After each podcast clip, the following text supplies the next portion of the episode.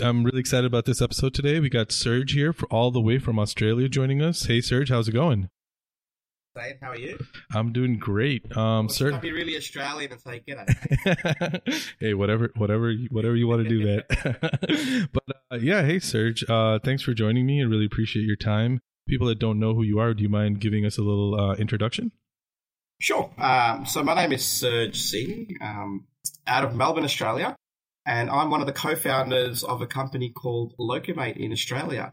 Um, I think for your audience, that might be translated into traveling or relief pharmacists. Yeah. Um, in, in in the US, and essentially we've built a product to try to bring that to the modern ages. Should I say? I mean, it's a great product, uh, and we can get into it uh, a little later. But we were having this uh, really interesting conversation right when we were starting it was about continuous and discontinuous innovations and kind of how you guys got to where you got to. And I'd love to.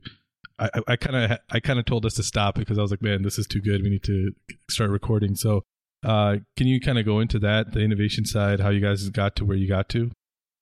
Sure. Um, so, uh, looking at the the problem that we had, you know, my co-founder, my wife, Kavita, um, is the pharmacist. Uh, she runs a and owns a pharmacy here in Australia. And she was the one that was experiencing the problem of engaging locums in our terms, right? And for her, it was like, oh, these are the, process that we follow. We, we send an email or a template to an agency. Then they go and find someone. Then they someone turns up to your door. You don't really have too much communication in between. High costs, no transparency, no real process for feedback either. Um, so I looked at this end-to-end process, and she's like, "Can we just make that quicker?" Um, and and you know more, more in today's language, and and looking at that, we sort of set out the process of defining what the process looked like, interviewing our two sets of users, and then presenting that to the industry. And you know, we had good feedback, bad feedback, um, and the bad feedback was that, that would never work because we don't work that way, right? Um, and it allowed me to reflect, you know, a year down the track, why did we get two sets of feedback? Um, and looking at that, I, I wrote an article on it, and it was along the lines of, you know, if you look at innovation just generally, uh, not necessarily in healthcare, but in it's industry agnostic, you have what we, you know, the term referred to as discontinuous innovation. And we were just having a chat earlier. It's that that is really relevant to healthcare today because healthcare, I mean, faxes are still used, right? Yeah, man. I, uh, a little part of me dies every time I have to use a yeah, fax or yeah. read a fax. And so to bring in a new breed of innovation into an industry that's been sort of set in a certain way is actually referred to as discontinuous innovation. Now, what discontinuous innovation essentially means is that you have to change your behavior and the way you work to adopt this technology or the new way of working. And this is where in lies the problem because healthcare has always been like, we're too busy, it's too hard, we don't want to change the way we work. So they've been having incremental innovations in the same way of doing things. Um, so the issue is how do you get more and more people to actually embrace change? Because to embrace change in healthcare, you will actually have to change the way you do things. Yeah, I mean uh, that is the million dollar question, right? I think that um, I mean just working in healthcare, people are really, really, really. I I don't think it's a healthcare problem. I just think it's a general person problem. But I think in healthcare, it's more magnified because we have so many processes that are so archaic. Um, you know, you mentioned the fax machine.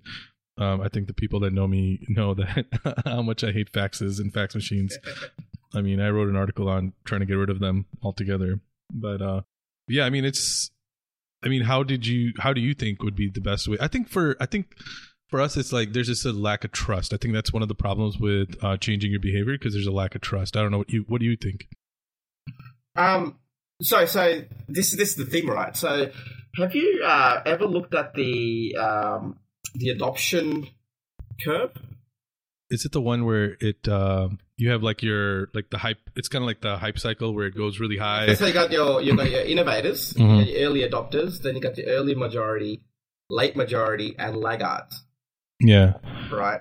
And the whole concept of, of that is when you release something new, you'll have the um, the innovators that are that just want it, right? They're Yeah. the, um, the the people that will support something new all the way through. yeah, Then you've got um, the, you know the, the every time there's a new iPhone release, you've got people waiting in line.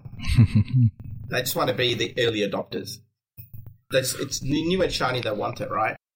But you still don't have majority of the market or the industry in that segment. yeah, yeah. You just have like your that fanboys. it works. Yep. You have to prove that it works. That it's actually make going to make people's lives easier w- with whatever you're doing to get the early majority, and then the late majority is. So they look for proof points, right? That this actually works. You can back it up uh, before they come on board. And then you've got the, the, the laggards, right? Uh, who will only join when they really have to. If they have a choice, they will never touch it. Um, in um, my previous role, we used to have customers that would never upgrade their, their technology stack because they're like, it's not, it's not broken, right? Why would we change it if it's not broken? Whereas the other one, the other set of customers, you're like, when a new release comes out, they're always on it because they want to be innovative, even if it helps the business a small percentage, they'll be on top of it. But the other ones, no, not broken, don't fix it, right? So you're always going to have that set of customers. Now, if you were to lay industries on the same bell curve, right, healthcare is towards the end of that cycle um, in terms of adoption of new in- innovation, even um, looking at adoption of cloud technology, like cloud applications. I remember Kavi, uh, my co-founder, saying that, oh, we're about to go to a cloud dispensing software. And I'm like, well, hang on, this is 2017, 2018.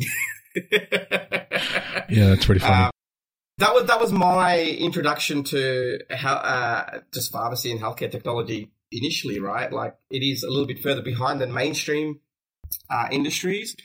Um, even if we look at the space that we're working in, which is, which is people, workforce, and whatnot, it, there is a gap in terms of where coming from the corporate side, which is where I've, I've worked enterprises. It's about a 10 to 15 year gap, even in, in that side of technology as well. Um, and it, it comes in cycles, right? It's been now tried and tested in other industries. It will slowly make its way out into healthcare, and now healthcare requires that adoption.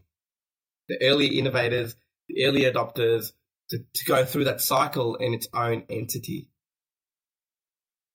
I think that that's where healthcare has an issue because we are very.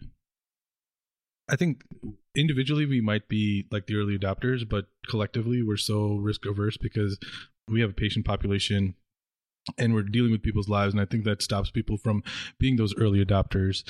And I think that's why healthcare lags. I, and I don't really have a good idea outside of maybe having a, a core of hospital systems or clinic clinics that are those early adopters that are filled with people, individuals that are not as risk averse.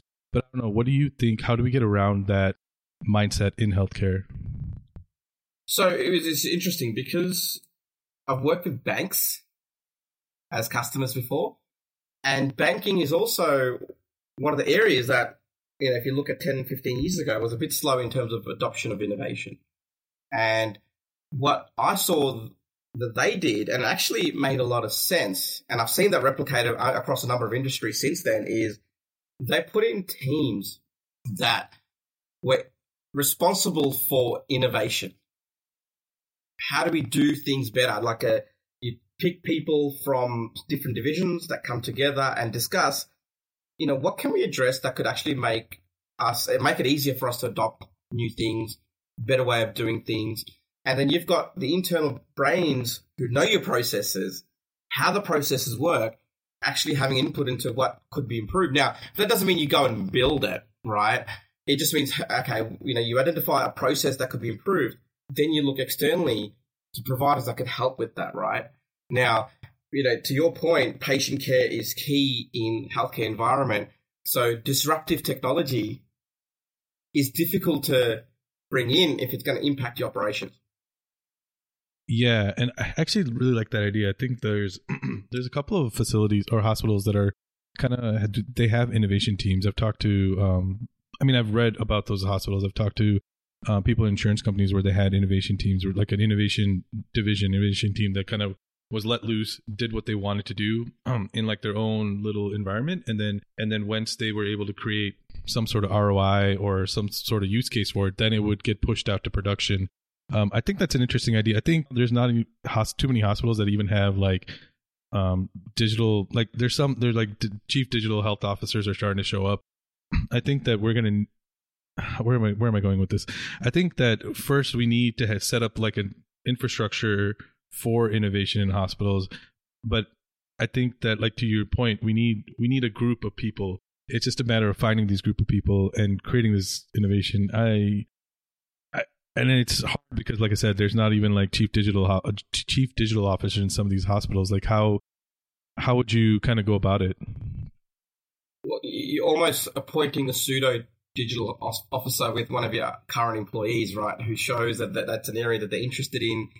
Um, to actually get the ball rolling. Um, one of the, the key differences that also, uh, you could have a team who serve no purpose because they have no power, they can't implement anything. So sometimes people put in a team, but it's actually not going to serve a purpose. And then you have to be able to give them enough power to be able to make change and make decisions.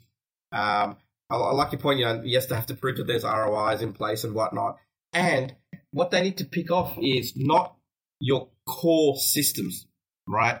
Because if you if that's the first thing you look at, go, we need to replace our core system with something more modern. I mean, that's in a IT sense a heart transplant. To rip out the heart of your your, your ecosystem of you know the, the entire infrastructure, that is scary. Very scary, yeah.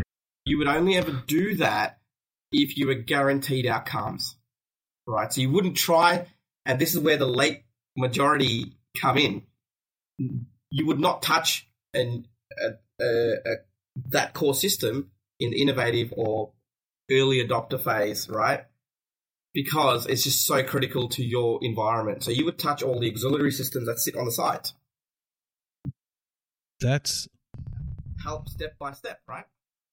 Yeah, that is really interesting. Um, I think that that's a really good way of going about it because you're kind of slowly bringing people into change and kind of introducing them to, you know, kind of getting quick w- wins, like, you know, grabbing that lowest hanging fruit, getting, getting those quick wins, getting the trust of the team, and then slowly, I don't know if infiltrate is the right word, but slowly infiltrating the other systems, the main core systems. Well, so, but you're introducing innovation, right? And getting people used to innovative ways of doing things, not just systems, but processes, internal process and changing personal behavior.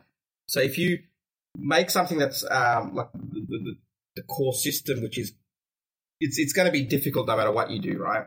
Um, and then you need to change manage as well. People sometimes don't appreciate how hard change management is.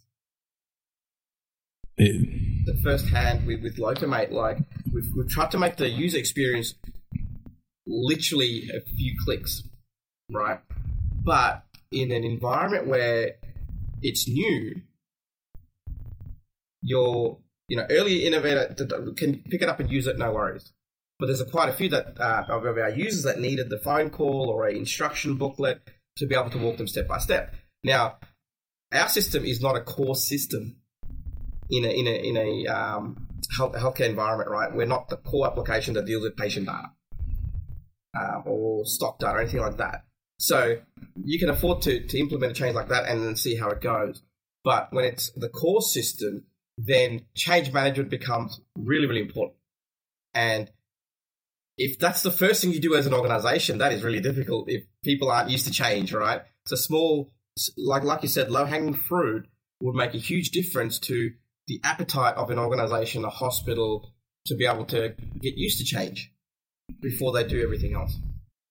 Yeah, I mean, I think you know, working in a hospital my whole career, um, that culture of innovation really doesn't exist. Either it's because um, people are scared, or it was just in some cases there were people that came in wide eyed, but you know, bushy tailed, like really wanted to change things, and then they ran into the healthcare bureaucracy buzzsaw. Um, and I agree with you. I think that more hospitals need these change agents and need to create a culture of innovation. There's there's some interesting things out there. Um, you know, our hospital, there are a couple of hospitals that try like, well, they'll have like um, kind of like different times of the year where they're taking suggestions from everyone, and I think that's a cool way of doing it. But the only problem with that is if you don't act on any of the things or tell people why you're not acting on it. It's it's not even that you don't act on it. It's telling people why you're not acting on it, and letting people inside and being transparent. And I think that's where a lot of people fail. A lot of these innovation, quote unquote, innovation um, things fail is because they don't tell why they're not doing something. Um, I don't, but um, but yeah, man, it's healthcare is really far behind on that side. It goes to change management, right? That conversation about why you do certain things or don't do certain things, right? Um, and and the, the, the more open communication there is, the better for everyone. I mean, like, if I rewind to 2008, 2008, I was working for an e-recruitment company, right? So they did applicant tracking software. And it's about how people apply for jobs. You know, if you get 100,000 applicants, how you deal with that automatically, right? To, to take them through different processes of interviews, offers, and whatnot. So really a lot of transparency, which used to be manual. You, people used to print out the resume and go, okay, this one here, that one there. Automating that, literally getting rid of all paper trail. And we were successful in a company. I won't name the company, uh, but so we went and the first meeting about how do we implement this software, right? And people were sitting in that room who were the actual users with their arms crossed they did not want to embrace this change, right? And the reason, as, as we found out, we went through the conversations months and months later, was so they were responsible for printing and they were responsible for moving from one desk to another in terms of process. So they were scared that they will no longer be required in their roles or their roles won't be as important as they were because the software is taking over back to your point about being scared. That's a, that's a big one, and that, that that has a lot to do with education. It's it's not that your role's getting replaced, and this is communication from management to the people doing the work is how you're going to be upskilled and reutilized in that environment so you're now being more efficient and actually having more time to do the patient care side of things right yeah i mean uh, that there's a story that comes to mind we had a i'm not to get too deep into it, but there was a position in the pharmacy that I was like, hey, we can do X, we can just do X, Y, and Z, and we could theoretically just not get rid of the position, but like take that position and redirect it to other patient care things and you know other other things that would be really helpful for what we need. And the person that was working that position caught wind of this and was uh, pissed. I mean, it's to say the least, right? And I wasn't trying to like get rid of. Sorry, I wasn't trying to get rid of their job. I was just saying, hey, you can be utilized somewhere else that's more efficient and also more it's going to help the department and it's also going to help the patients and like to your point they were like nope that's not what i want to do because they were afraid that we were trying to push them out and fire them and that was like the furthest thing from the truth and you know looking back at it could we have approached it differently 100% do i think it would have made a difference uh, with that person probably not but i mean it, it is what it is. Like you have to deal with people the way. But it was it, it's really interesting when you say that. It's so true. I've also been in a. Um, uh, uh, this was a bit more recent because the organization was a bit larger, and education, right? And we sat in that in that meeting, and everyone in the in the room was, "Oh, your software does it this way. We don't do it that way. We don't do it that way today. We don't do it. So we need your software to do it this way." not the new way, the old way, right? So you're just automating an old process the same way, so you're not getting. And I remember the they had a, um, a transformation lead person uh, who was responsible for overseeing the implementation of this new piece of software uh, in my previous role, and she just said, "If I hear another person say we don't do it this way, you're not going to be involved in this project. What we want is new way of doing things." because the current way of doing things used to serve a purpose, but they no longer do. And just that comment, like it wasn't tell, you know, telling an individual off. It was just stating this is what we're about and this is what we want to achieve, it completely fundamentally changed the rest of that meeting and the, the meetings that came after about how we implement. Because now people went from we don't do it that way to how about we do it this way to make it even better. Now people are changing processes in their minds and the software is just supporting, right? Software and automation is there to support, not to replace, right? And, and people need to, to view that. Um, yeah, I mean, I mean, I mean, there. I mean, that's a that's an awesome thing that that person did. I think that that's one thing that I, I get frustrated with healthcare in general. Like, uh, I'll tell people like the reason why I like to talk to technologists is when you come up with a really crazy idea, they'll be like, hmm, uh, I don't know if that'll work, but you know what? Let's look into it. And then when you come up with a crazy idea and tell like people like me or uh, you know people in healthcare, they're like, yeah, that's not going to work. We're going to get sued. We're going to do this. We're going to do that. We're going to do this. It's like with, without even trying it, um, because it's a new way of approaching a new way of thinking it. It's completely outside of what they've what they can imagine, and it's just like in the beginning, it's just no.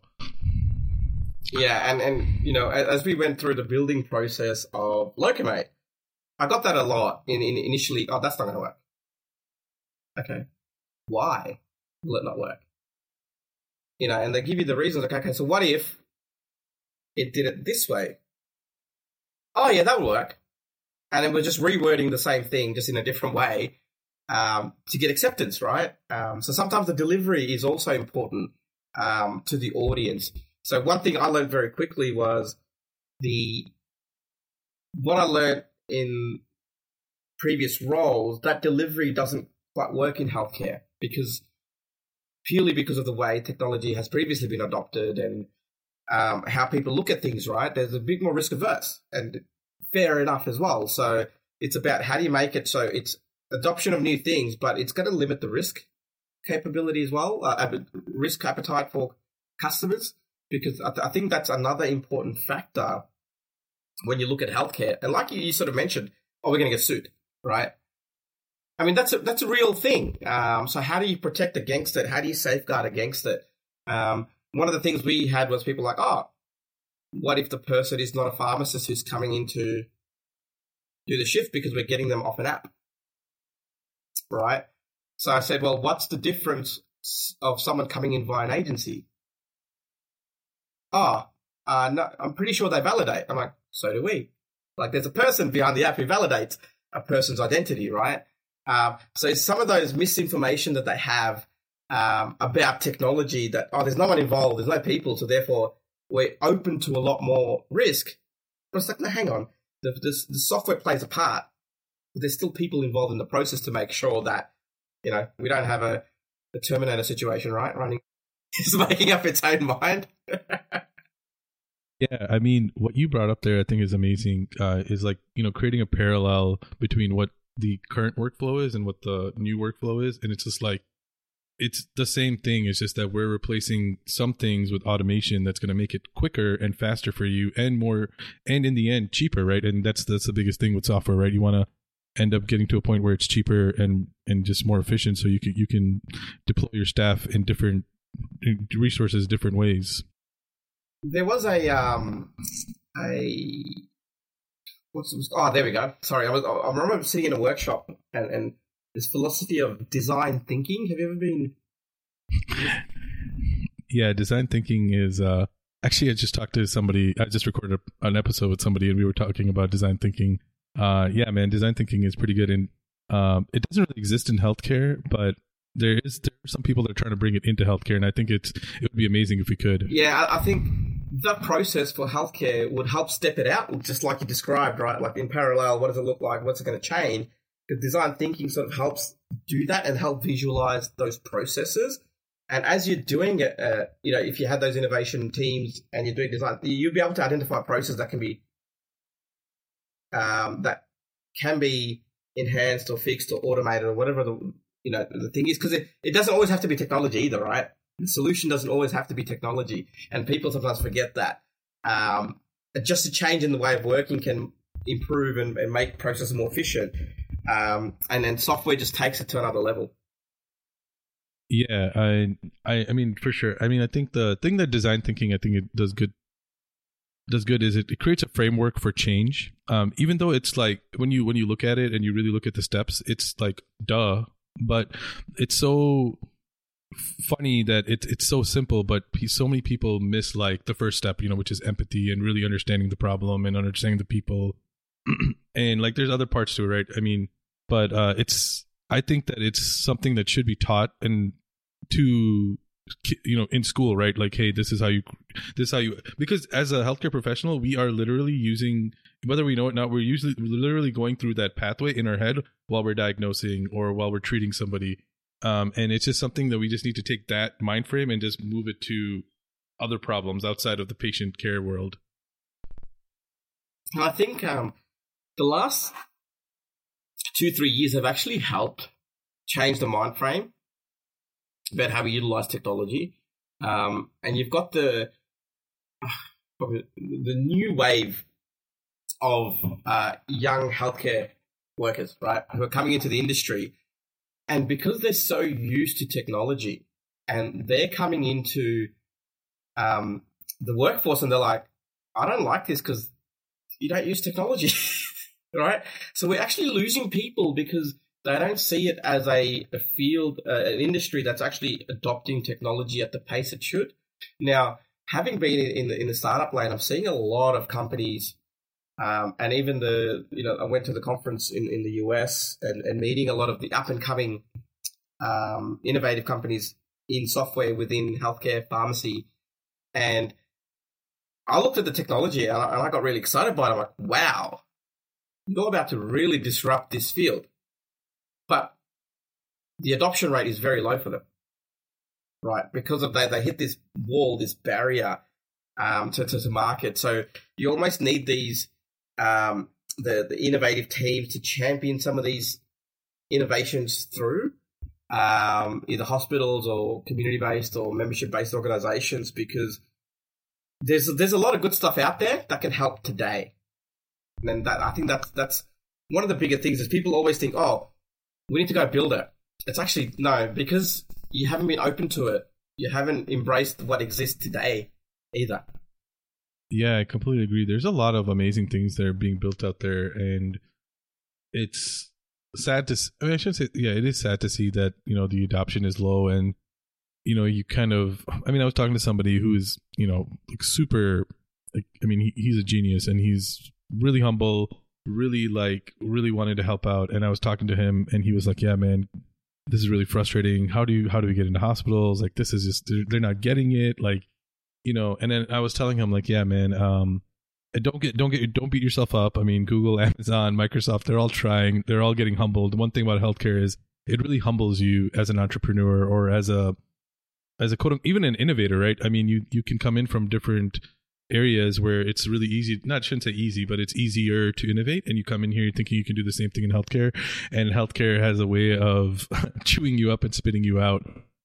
So but i mean that's what i was trying to tell them like hey just keep at it. And you know eventually the cream will rise to the top. Uh, one of the things that i found um, with, our process was that you know we, we, we talked about that innovators early adopters, early majority. If you can f- identify in your example a hospital that's an innovator, right? So not people within a hospital, but an actual hospital that likes to innovate, um, then that could be a good sort of ground zero for this whatever your friend's building, right? Because what I found at the moment is we've had the biggest success uh, from our side is when we've actually partnered with organizations that were like, we, we want to we want to be at the, at the front, right? And by working with them, you actually help make the software better. Because whatever you build day one is not the finished product. In fact, it's probably not even 5% of what the finished product would be in years to come, right?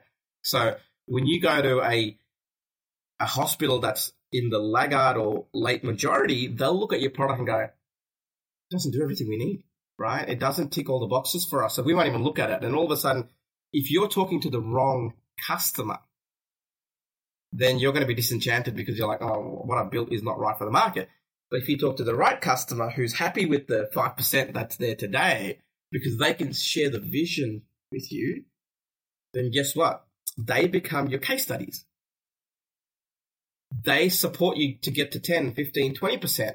And then all of a sudden, you get the next hospital on board because you've achieved so much in a shorter period of time. Um, and then, you know, if, if I follow the Locumate journey, if I look at the product to where it was just a tick over 12 months ago, it's literally like five, six screens. And we had customers that are saying, we want to go on this journey with you, right? The right customer. We spoke to some other cust- potential customers. They're like, no, you don't do everything we need you to do. So come back to us when you do. Right now, at that stage, we go, oh, no, this is too hard. We're going to have to do another two years of dev before we even get a customer. It's like, no, you find the right customer for you. And, and, and, and oh, sorry, I shouldn't even use the word customer. I should use the word partner. The partner. Because they're more partners than customers day one. Because they will help you through what the industry needs. Um, and then they will open your eyes to things that you haven't thought about because they'll ask you a question. You're like, huh, in all my user research, I didn't uncover that one, but because that's a real world problem that only comes up when someone's using the software rather than when you're thinking about building the software. Yeah, no, I I love the the mind shift of partner versus customer because when the partnership because they almost have ownership of the product as well right like they're because then they they want it to succeed right? You're hey like we're we're walking in this together. There's a little bit of them inside and they uh hopefully you know if it's a good partnership they'll they'll want to keep it going and then they can they can use that as their badge like hey we got this up and going. But one thing that startups always uh, you know the dreaded p word pilot you know how how do you deal with that? Like when you're approaching even like these early innovators um, and you know early adopter hospital clinic type things how do you approach that? You know hey can we just run a pilot? And as we know healthcare cycles can be a little long. The pilots can take a while. Like how do you navigate that part of it? That's a that's a trick uh, that's not a tricky one because uh, proof of concept right? Uh, and so we we did one with Locumate in october last year. And that was for us to prove that the process end to end would work, right? So we didn't onboard the entire customer base. It was a select, right? So if, if we if I do that in terms of a hospital, so we worked with a pharmacy group, right? And we took on board not all of their pharmacies, just three or four. We knew they were going to be part of the proof of concept? And then we took the pharmacist, the, the locums, once again, only a handful, right? Because you want to make it as small as possible. Because if your proof of concept is as big as the actual implementation, it's going to take a long time. So the whole point of the proof of concept is not to say, can you implement version one at the whole scale? It's you're trying to prove that what your process or your application is meant to do is going to do what it does, right? So we, we took two or three stores, handful of locums, put them through the process, and then we'd get the call saying, oh, it'd be good if you could do this. It'd be good if you could do that, right? And oh, I love this. I really like. I really love this, right? So I'm like, okay, so tick, tick, tick. The question mark on this process. Well, what does that mean if we didn't have that day one? Is it a showstopper? Right? Is it really as a big a deal as the user thinks it is? right? So this is this is where you can make those decisions and and go, okay. So for us, um, things uh, uh, the example I would use is group manager view, right? So one person who wants oversight of every pharmacy in a group. I'm like, okay, don't have that day one. Wasn't a priority. I just wanted the pharmacies to be able to log in and create a, a shift. And so, uh, you know, we did the proof of concept. We're like, oh, that would be awesome to have because that gives us more visibility at head office level. I'm like, okay, feature doesn't exist. It's going to take a while to build. How about I generate a report for you? Without say that's a back end function, doesn't impact the users. You just get a report on a weekly, fortnightly, or monthly basis with the insights that you're after. Oh, okay, that will work. Right? Move on. First objection handled in, in a sense, right?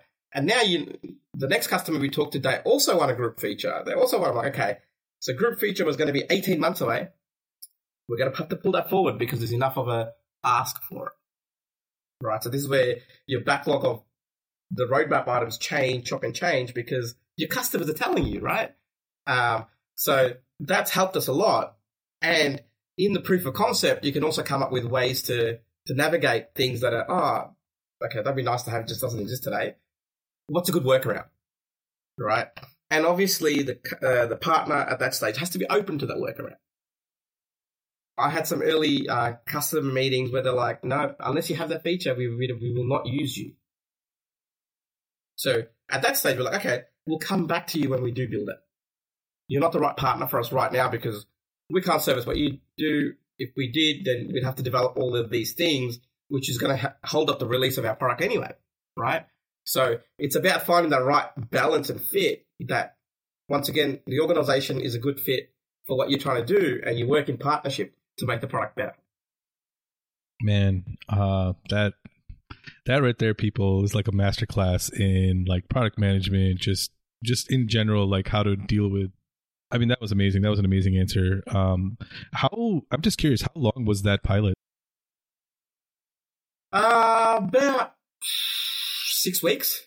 Uh, we, we we wanted to test it week to week. The feedback we got, some of the changes we were able to implement on the go, um, but it, it was about four to six weeks just to for us to feel comfortable because there's there's two things, right? There was one that the product works.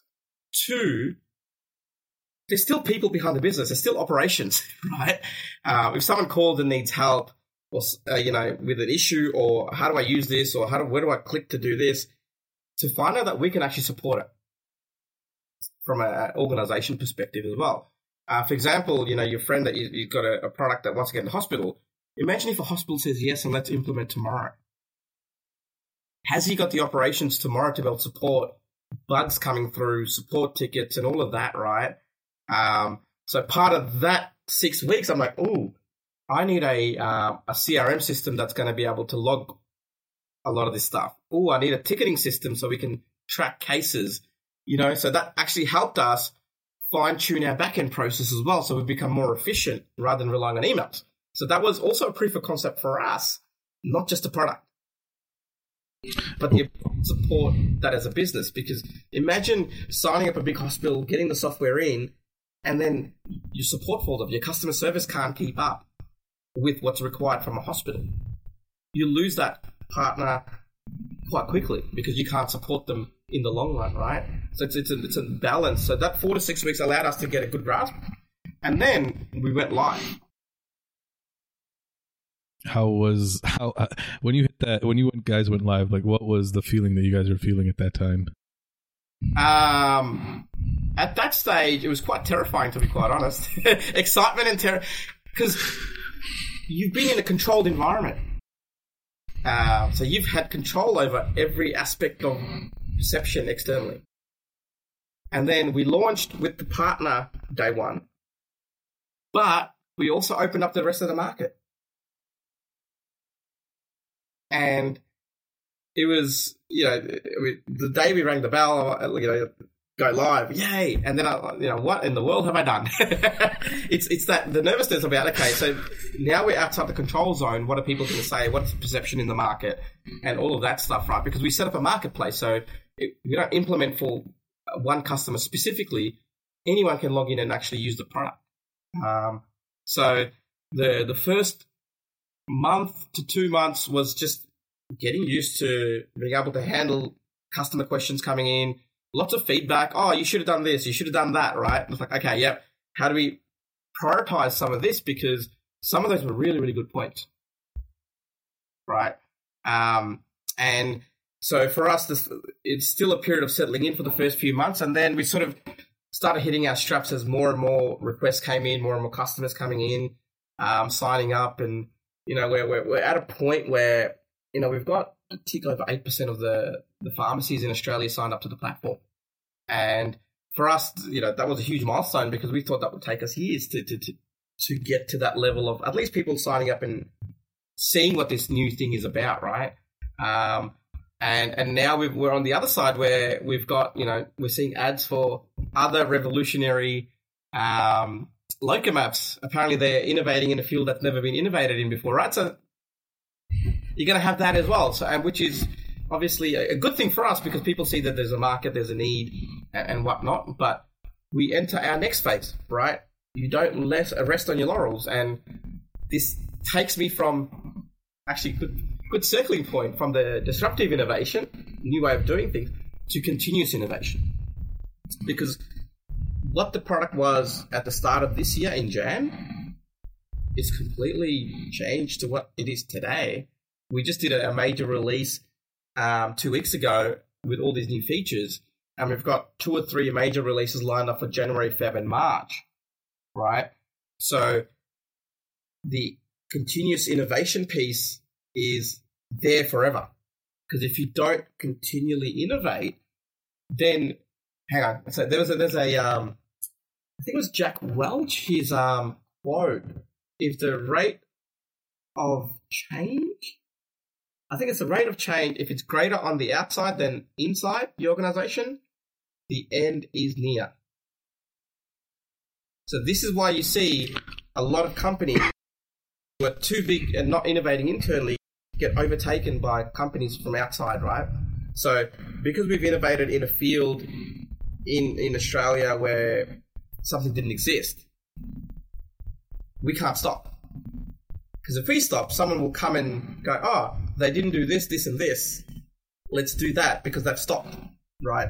So we have to keep identifying new things that are going to benefit our partners and customers and keep building those things, right? So one of the, the, the, the process that I follow is regular contact with our customer base and our partners and actually bounce ideas off them to say, hey, we're thinking of doing this. And they're like, oh, that'd be great. But will it do this?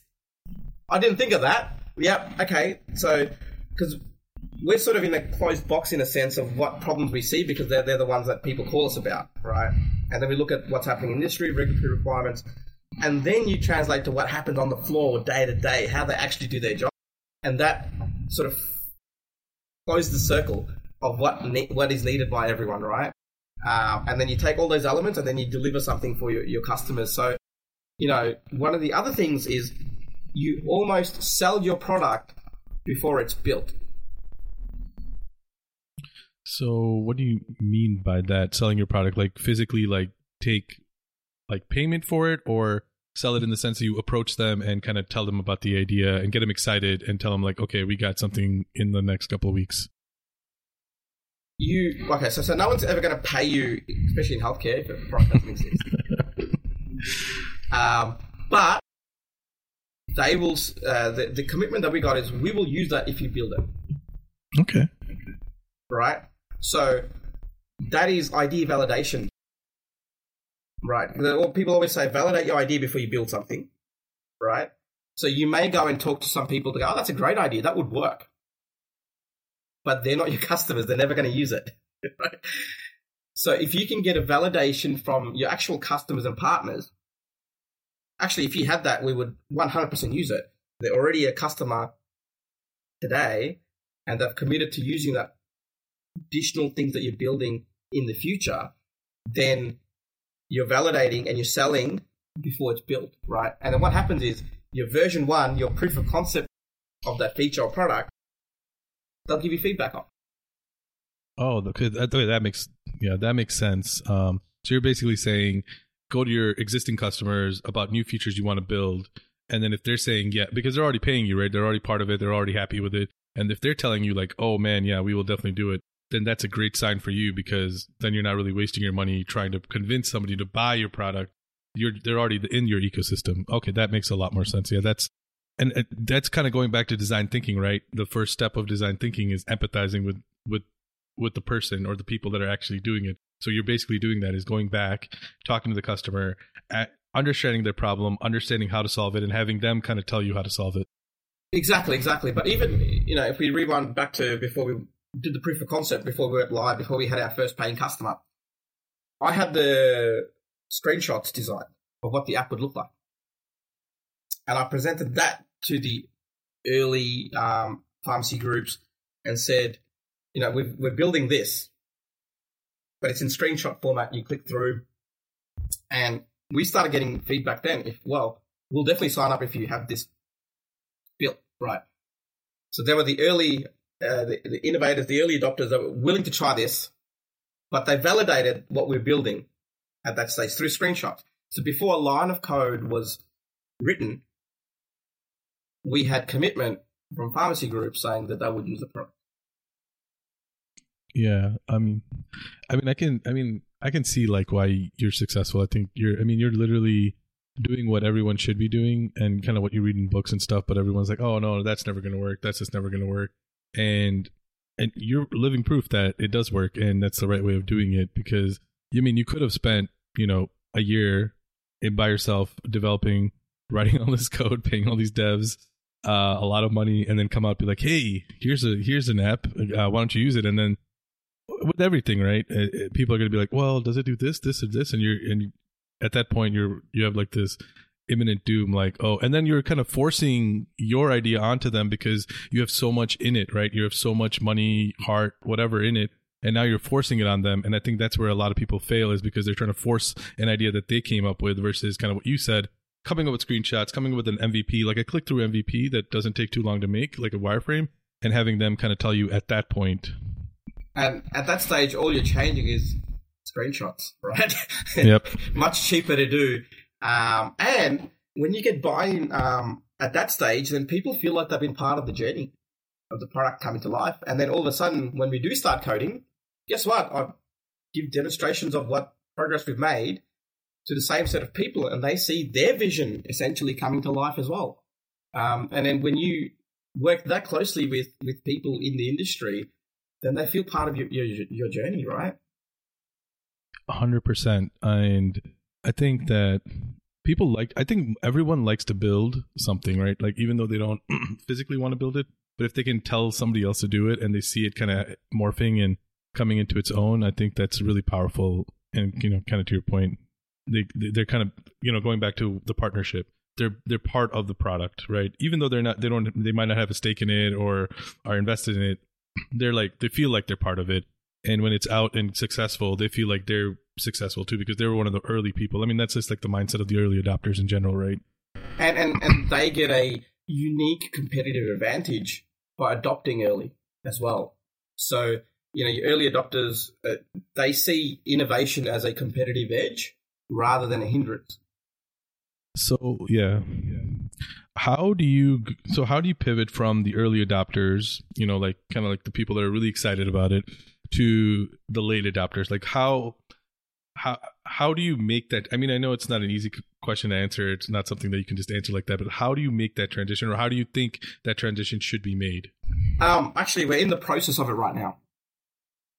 Um so you look at the early adopters they've, they've given us all these ideas, how the product's been built, but most importantly, they've given me proof points and case studies, right?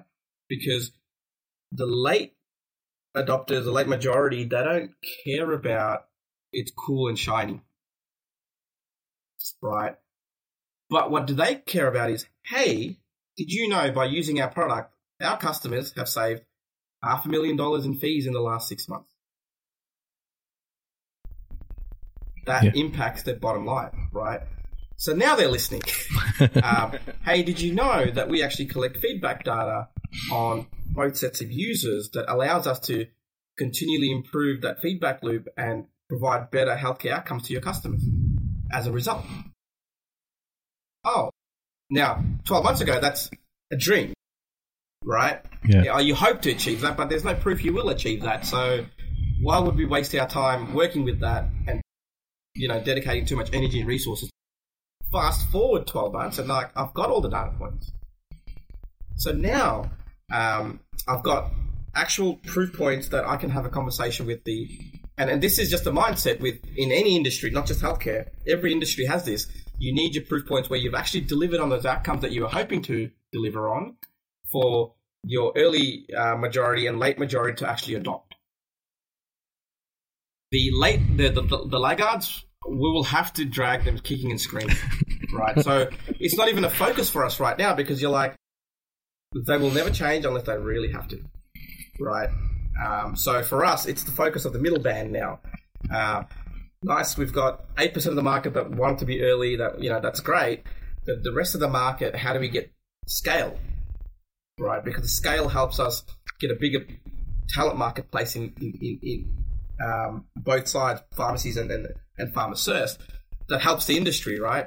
But the middle piece won't come in unless you can say, actually, it's not just new and shiny anymore, right? It's been delivering results, and these are the results that we're delivering. Um, so for us, we it, it's funny you asked that question. We're transitioning into that now. I'm actually creating um, proof points, use cases that we've delivered for our cu- current customer base, and using that as the the trigger to say, hey, these are the outcomes that we've you know achieved for our current set of customers. Is this of interest, right? And it's not always just about oh, we just want the latest app. It's about delivering those savings. I mean, like if you think about pharmacy, community pharmacy, the margins are very low. Yeah. Right, especially competing against a lot of the, the you know the larger chains and discount brands. So if you're saving, and and our sample size is only you know six months, half a million dollars amongst our customer base. That's a lot of money. That's a, I mean, that's a very substantial amount. I mean, that's basically paying for in some cases more than half your staff or all of your staff you're, you're saving basically your, your staffing now is free like you have literally paid for your staff by using your app for that six months exactly exactly so this is you know the, the mind shift that the industry that we're trying to get into because before that they're like oh yeah you know you're not going to fill shifts you're not going to do this you're not going to be able to find the people to fill shifts because there's a shortage happening and whatnot right so in the state that we launched in victoria our fill rate is above 90%. Wow. And once again, people like you'd be lucky to fill 20% of your shifts. So proof point is there. I've got the data to back it. And, and the, you know, the best thing is I've got the app, so I can actually pull live data out of it and, improve it instead of saying, oh, we feel, you know, some, some agencies quote that they feel 100% of their shifts. I'm like, based on what data point, right? Because we know that's not factual.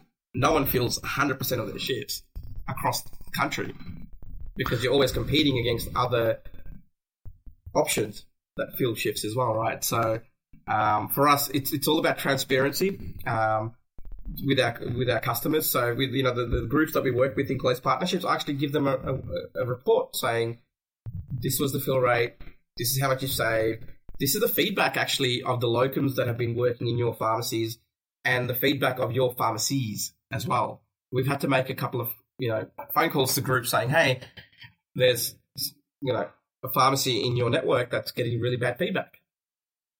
You need to fix that experience, right? Because that doesn't impact locums coming in. It's probably impacting the staff that work in your store today. Yeah, I mean, I mean that's kind of like I mean, and then, and that's kind of a problem that you're solving that you didn't even think you weren't even going in, right? And then that's you know you can also use that be like, hey, we we have all these data points and we can present it to you you know because everyone loves data right and that's you know to your point when you have the data you can't dispute numbers you can dispute feelings you can dispute you know whatever anecdotal evidence but you cannot dispute the numbers and you know so i mean this i mean i think this is something that a lot of people deal with. How do you initially you know when you're first starting how do you deal with the naysayers or the haters as people like to say? Like how do you like how do you personally deal with it? I mean i know how i deal with it. I mean i kind of take the thing as like hey you know there's always going to be people that are either i just go in thinking yeah yes i'm a little crazy and i'm okay with that and people can't always handle crazy right? So i'm going to try to find other people that are equally as crazy as me or crazier and we're going to just try to go together and then hopefully we can kind of not brute force it, but we can come together and execute on what we're trying to do. Like, how do you personally go through it? Like, how do you how do you deal with that? Yeah, yeah, you'll you'll definitely have a lot of naysayers. Like the first conference we were at, I think the very first locum that came to our booth said, "I would never use this. No locum would ever use this." Right. That was the very first conversation, and, and at that stage, Kavi and I looked at each other, and she's like, "Oh no, we're getting bad feedback already." I'm like, "No, just not our customer." like not our perfect fit for what we're trying to serve, right? We're not going to make 100% of the people happy. Yeah. You're never going to have 100% market share in any way, shape, or form. No one ever does, right? So you focus in on the market share that you feel would actually use your technology, right? And that's who you work with in day one. Because if you're just try- if all you're trying to do is focus all your energy and effort into converting the naysayers, you're not focusing on servicing the customers that will actually use you. Yeah. Right? So I remember very early on, that the group, some of the groups we spoke to, they're like, nah, app, nah, you need to do this. They're like, well, you know, not our perfect customer right now. Maybe in two, three years, but not right now. You have to focus your energy and effort on winning and working with the customers that would actually use you. And I think that's where a lot of people they try to go for the biggest fish in the sea. And actually that's not that's not the one you should be going to because you could spend two years trying to convince someone to use your product when they're not they were never a right fit day one for you. So actually identifying the good profile fit for your actual customers is also key. Yeah, I mean, man, I'm learning. Just, I mean, it just this, this, I'm loving this conversation personally. I mean, this is amazing. And yeah, I mean, that's the thing. I think you know, I uh, people always try to go for the big fish, like right away. Like they're trying to go for the big splash, and then they, like you said, you're kind of forgetting your actual target market, and you completely forget the customers that you should be going after, and the people that will champion you and kind of keep you going up and forward. And yeah, man, I love that. And that takes a lot of discipline, honestly, and it's not easy. But um, so to to wrap this up, how, is there any advice you would have given yourself, like standing today right here, back to when you were starting? It was, you know, like I mean, obviously everyone makes mistakes or whatever. Like just for the audience, is there anything that you were like, man, I sh- I wish I would have known this before? So uh, the, the the technology side, I was quite familiar with purely because of my background, right? the processes you need to follow. Um, one thing that I I wasn't aware of um, and in healthcare is how important trust is in the brand, right? Um, and building trust in that brand and trust trust in what you say to your to your customers within healthcare.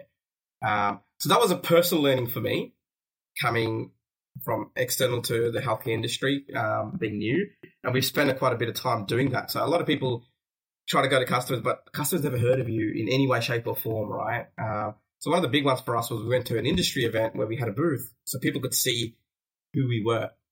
In in healthcare, people don't want to deal with an app or a software; they want to deal with people.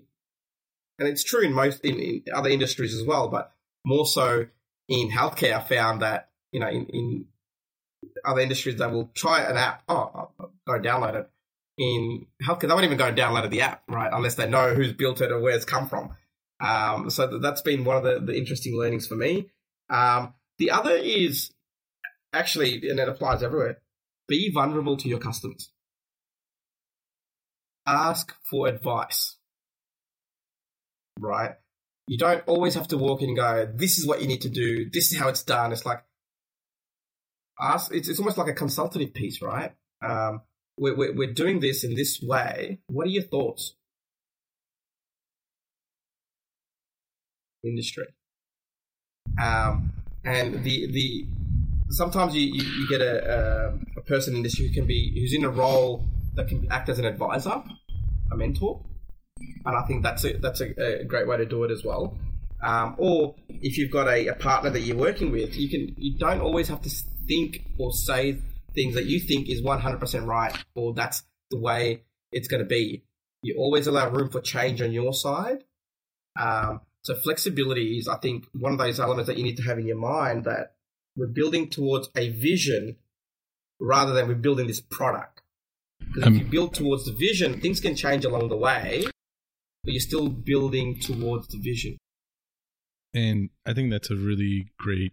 I think that's a really great way to kind of end this. I mean, Surge, so much. I'm, we're gonna have. To, I'm gonna have. If you're okay with it, I'm gonna have to have you back on in a couple of months, uh, maybe sometime mid next year to see kind of how you're navigating the middle band. But um, is there? How do people get a hold of you? How do people connect with you? What's the best place to connect with you? Um, LinkedIn is probably best. Um, so Surge Singh, S U R G E S I N G H. Um, I love connecting with people and, and just you know, I've had a lot of help along this journey. Um, a lot of people have provided great advice and whatnot. So I like to pay it forward. Um, so reach out if you have a question, want to have a chat about what this journey looks like. I, you know, even if you're looking at building a prototype and what that process looks like and how to engage the right resources and whatnot, happy to, to have a chat and help. Awesome. Yeah, and I'm sure. I mean, honestly, Surge, uh, he's helped me out too, and I can speak from experience. An amazing guy, always willing to help. Um, thank you so much, Surge. I really appreciate your time, and I'll have all those links uh, in the show notes below. Uh, again, thank you so much. Um, and yeah, have a great day, man. Uh, no problem. Thank you so much, buddy. All right. Bye.